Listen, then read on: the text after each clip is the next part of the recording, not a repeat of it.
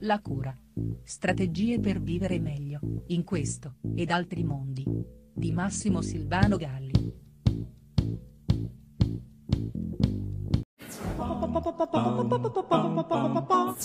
A un certo punto del nostro progredire, la specie Homo ha fatto una bellissima scoperta.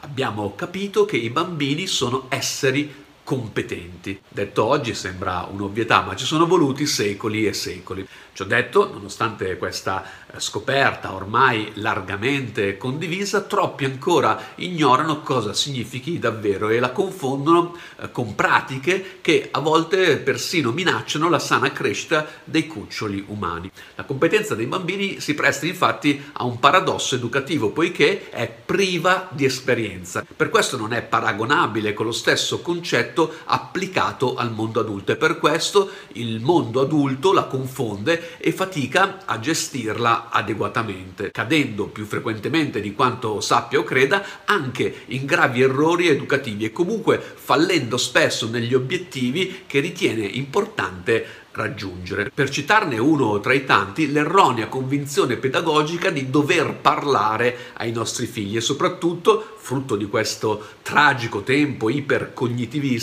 eh, di parlare al loro raziocinio.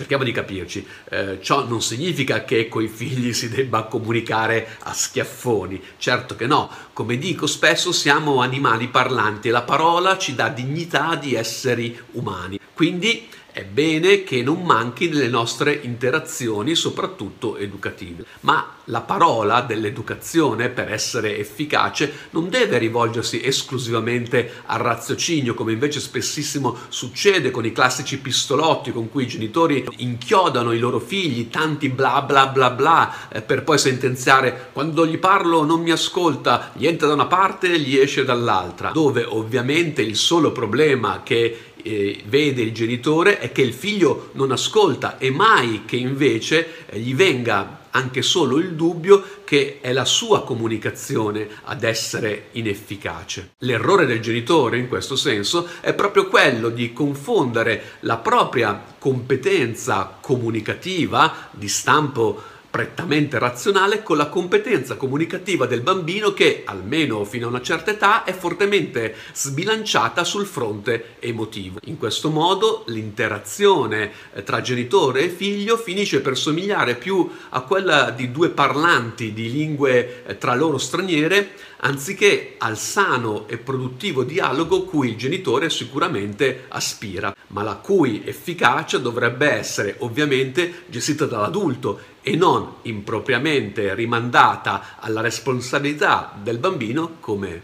troppo spesso accade.